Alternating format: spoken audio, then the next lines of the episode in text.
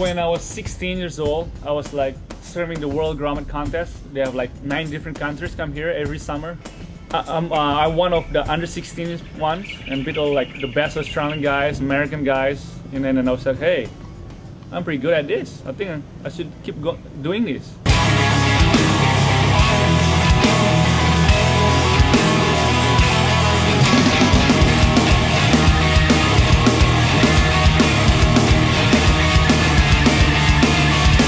Another day in paradise.